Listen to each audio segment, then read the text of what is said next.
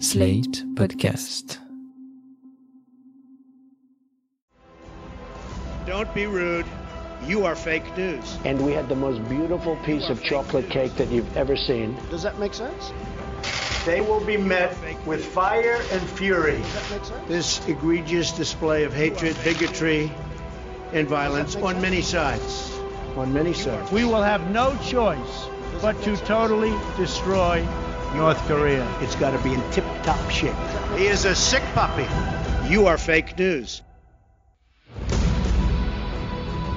Salut et bienvenue dans Trump 2020, le podcast IFRI Slate TTSO qui décortique l'actualité de la campagne présidentielle américaine en compagnie de Laurence Nardon, Madame USA à l'IFRI. Bonjour Laurence. Bonjour Romain. Alors Laurence, aux États-Unis comme en France, l'épidémie du coronavirus fait toujours la une et la totalité des news.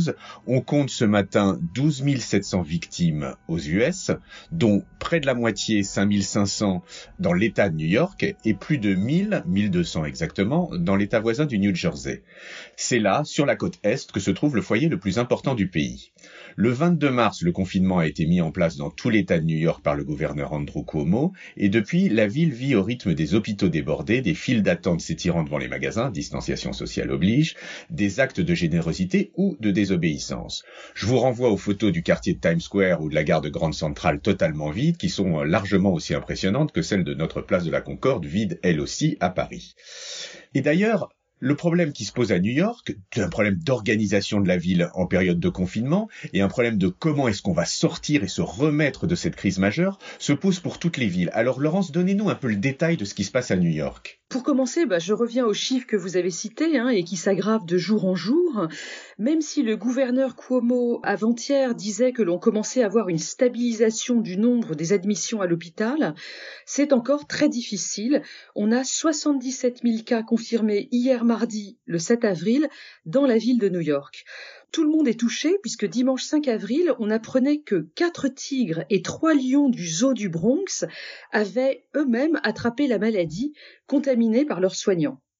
Alors, pour régler le problème, deux hôpitaux supplémentaires ont été mis en service à New York.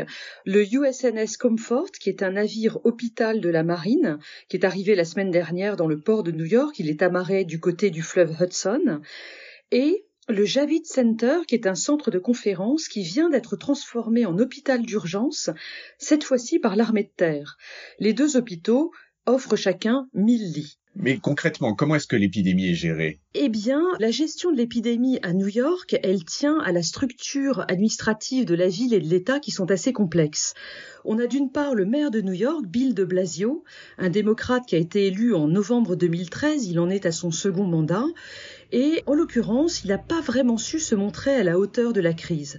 Il a tardé à reconnaître la gravité de l'épidémie, il a refusé de fermer les écoles et les parcs de jeux pour les enfants jusqu'à la mi-mars. C'est le gouverneur Cuomo qui s'en est chargé finalement avec l'ordre de confinement donné le 22 mars, vous le disiez dans l'introduction. Et à ce stade, laissez-moi préciser que si le maire dirige la ville de New York, c'est-à-dire les cinq quartiers, le Bronx, Queens, Manhattan, Staten Island et Brooklyn, le gouverneur, pour sa part, s'occupe de tout l'État de New York, un très vaste territoire qui part de la côte atlantique avec le port de New York et qui va jusqu'à la frontière du Canada vers le nord et vers les Grands Lacs à l'ouest, les chutes du Niagara sont la fierté de l'État de New York. Et le gouverneur, d'ailleurs, n'habite pas à New York même, mais dans la capitale de l'État, qui est Albany. Ce qui complique encore les choses, c'est que la ville de New York est très souvent incluse dans la mégapole qui l'entoure et qui couvre plusieurs États. On parle de Tri-State Area quand on joint New York au New Jersey et au Connecticut. On parle aussi de Metropolitan Area si on ajoute à cette immense mégapole les zones urbaines concernées en Pennsylvanie et dans le Rhode Island. Et clairement, il n'y a pas une gouvernance bien définie pour cette mégapole. Et ça complique énormément les choses en ce moment et de manière générale, par exemple pour les transports. Mais ça, on y reviendra tout à l'heure. Pour l'instant, j'aimerais que vous nous disiez un petit mot sur le gouverneur euh, Cuomo. Oui, alors Andrew Cuomo, en ce moment, il fait un briefing sur la situation tous les jours à midi depuis ses bureaux à Albany. Il se montre clair et précis, mais également plein d'empathie pour les New-Yorkais. Donc les gens l'adorent. C'est vraiment son heure de gloire. Et d'ailleurs, le président Trump, qui tient lui aussi ses briefings quotidiens, en est très jaloux. Alors, Andrew Cuomo a 62 ans, il appartient à une grande famille politique d'origine italienne. Ses grands-parents sont arrivés de la région de Naples au siècle dernier. Il a été marié à l'une des filles de Bob Kennedy, ce qui, dans le contexte américain, équivaut à un anoblissement définitif. Il est gouverneur de l'État de New York, donc je le disais, depuis 2011, et son père, Mario Cuomo, avait lui aussi déjà été gouverneur de l'État avant lui. C'était dans les années 80. Alors un dernier élément à connaître, c'est que son petit frère, Chris Cuomo, qui n'a que 49 ans, est le présentateur d'une émission Cuomo Prime Time en semaine sur CNN. Alors c'est un magazine d'infos et d'analyse politique et donc Chris invite souvent Andrew à parler et régulièrement ça se passe mal, ils se disputent, c'est même devenu un comique de répétition euh, attendu euh, des, des téléspectateurs. En mars, ils s'étaient par exemple disputés à l'antenne pour savoir lequel des deux était le préféré de leur mère, Mathilda. Bon, j'espère que ça va mieux depuis parce que Chris a attrapé le coronavirus et fait son émission de chez lui. Il a d'ailleurs encore invité euh, Andrew la semaine dernière. Alors, souhaitons-lui un prompt rétablissement, mais revenons à Cuomo. Est-ce que Cuomo, comme on l'entend, pourrait devenir le candidat surprise de la campagne démocrate? Oui, on se pose beaucoup la question. Tout est lié dans cette affaire au fait que Joe Biden, dont la campagne est largement interrompue, est devenu quasiment invisible. Et du coup, euh, bon bah la presse s'intéresse à Andrew Cuomo et le voit déjà remplacer Trump à la Maison Blanche. Alors, il a dit non pour l'instant. D'ailleurs, je vous renvoie à l'interview qu'il a faite avec son frère sur le sujet. Est-ce qu'il pourrait changer d'avis? Ça reste évidemment toujours possible. Les règles du Parti démocrate sont claires. Si Biden n'obtient pas les 1991 délégués, euh, rappelez-vous euh, qu'il lui faut pour la convention, il y aura ce qu'on appelle une convention négociée, a brokered convention, et l'arrivée d'un nouveau candidat à la dernière minute est possible. Dans les faits, New York a une tradition d'hommes et de femmes politiques à stature nationale. D'abord avec les maires. Euh, si de Blasio est effectivement un peu terne, il a succédé à Michael Bloomberg, qui a été maire de 2002 à 2013. Alors, Bloomberg a fait deux mandats en tant que républicain, son troisième mandat en tant qu'indépendant, et puis il a été candidat dans les primaires démocrates ces derniers mois. Rappelez-vous, on avait suivi le feuilleton. Il y a aussi les élus au Congrès qui sont venus de New York et qui ont très souvent des statures d'hommes d'État ou plutôt même de femmes d'État.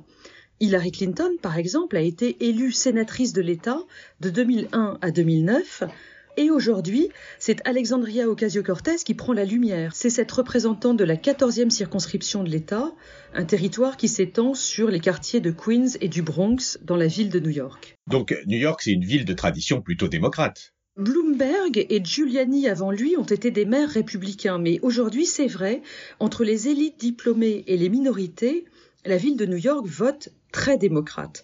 En novembre 2016, 79% des voix sont allées à Hillary Clinton pour la ville de New York. Ce chiffre tombe à 59% pour l'État tout entier, le vote démocrate de la ville ayant été contrebalancé par l'électorat rural du nord de l'État, upstate New York, plus favorable à Donald Trump. Mais Trump est pourtant originaire de la ville de New York, non? Oui, oui, c'est dans la ville de New York que Trump a développé sa fortune et ensuite sa carrière politique. Alors, Trump est né à Brooklyn en 1946, un quartier alors très populaire. Il est arrivé à Manhattan, donc le quartier très chic, dans les années 80. Mais avec son style de vie clinquant, pour ne pas dire euh, vulgaire, il a toujours été considéré comme un parvenu par les élites de la ville. Il n'a jamais réussi à se faire accepter. Ces élites, elles, elles font partie du conseil d'administration hyper select du Metropolitan Museum of Art, le Met, ou du musée d'art moderne, le MoMA. Elles sont membres euh, du board de la bibliothèque de la ville. Elles sont mécènes pour l'université Columbia. Bref, les élites de la ville font vivre la réputation culturelle de New York dans tout le pays. Mais justement, Laurence, on dit souvent, on entend souvent que New York n'est pas l'Amérique.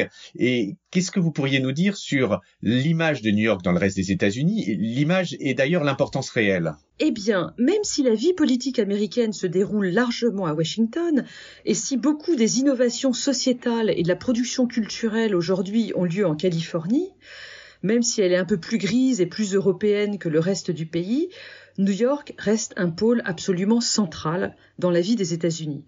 Et il faut reprendre le concept développé par Fernand Brodel, hein, l'historien français euh, de l'école des Annales.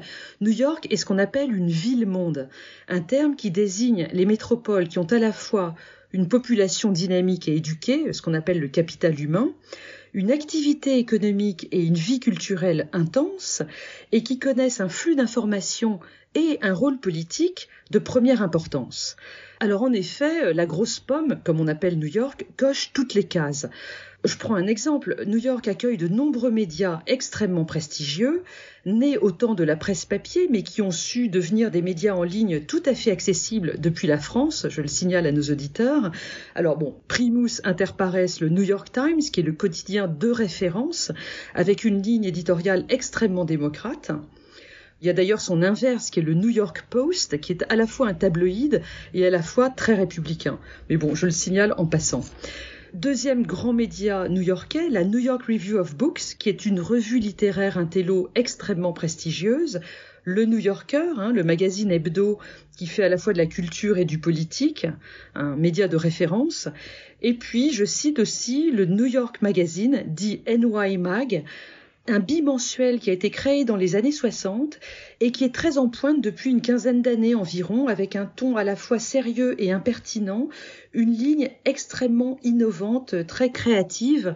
Énormément de médias dans le monde aujourd'hui s'inspirent de NY Mag. Mais il n'y a pas qu'une importance culturelle, il y a aussi une importance et un poids réel en matière économique. Oui, oui, New York est, est, une place financière de premier plan avec la bourse de New York, le New York Stock Exchange et les firmes de Wall Street.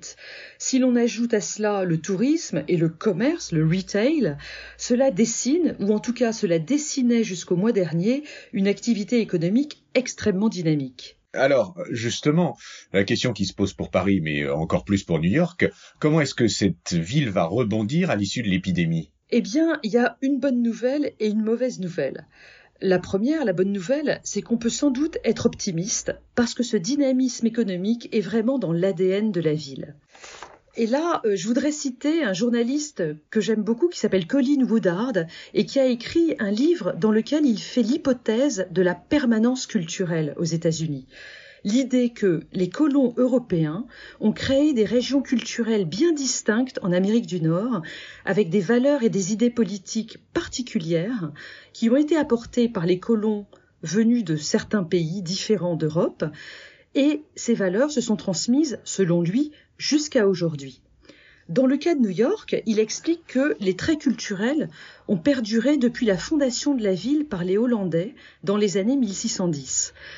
Dans la Nouvelle Amsterdam, les protestants hollandais ont apporté une culture de commerce tous azimuts.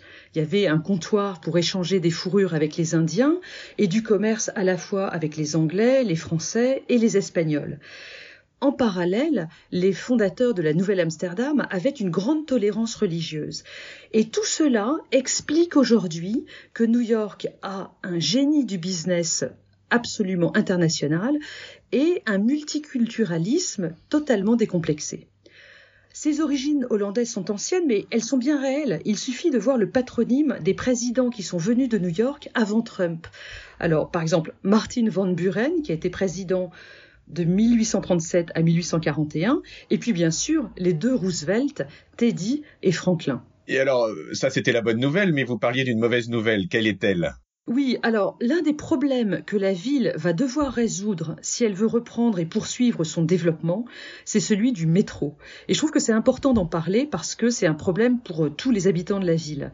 Le métro de New York est classé comme l'une des infrastructures dans le pire état de tout le pays et dans l'incapacité de gérer correctement les flux de voyageurs. Bon, même s'ils sont interrompus pendant le confinement, ça reprendra après.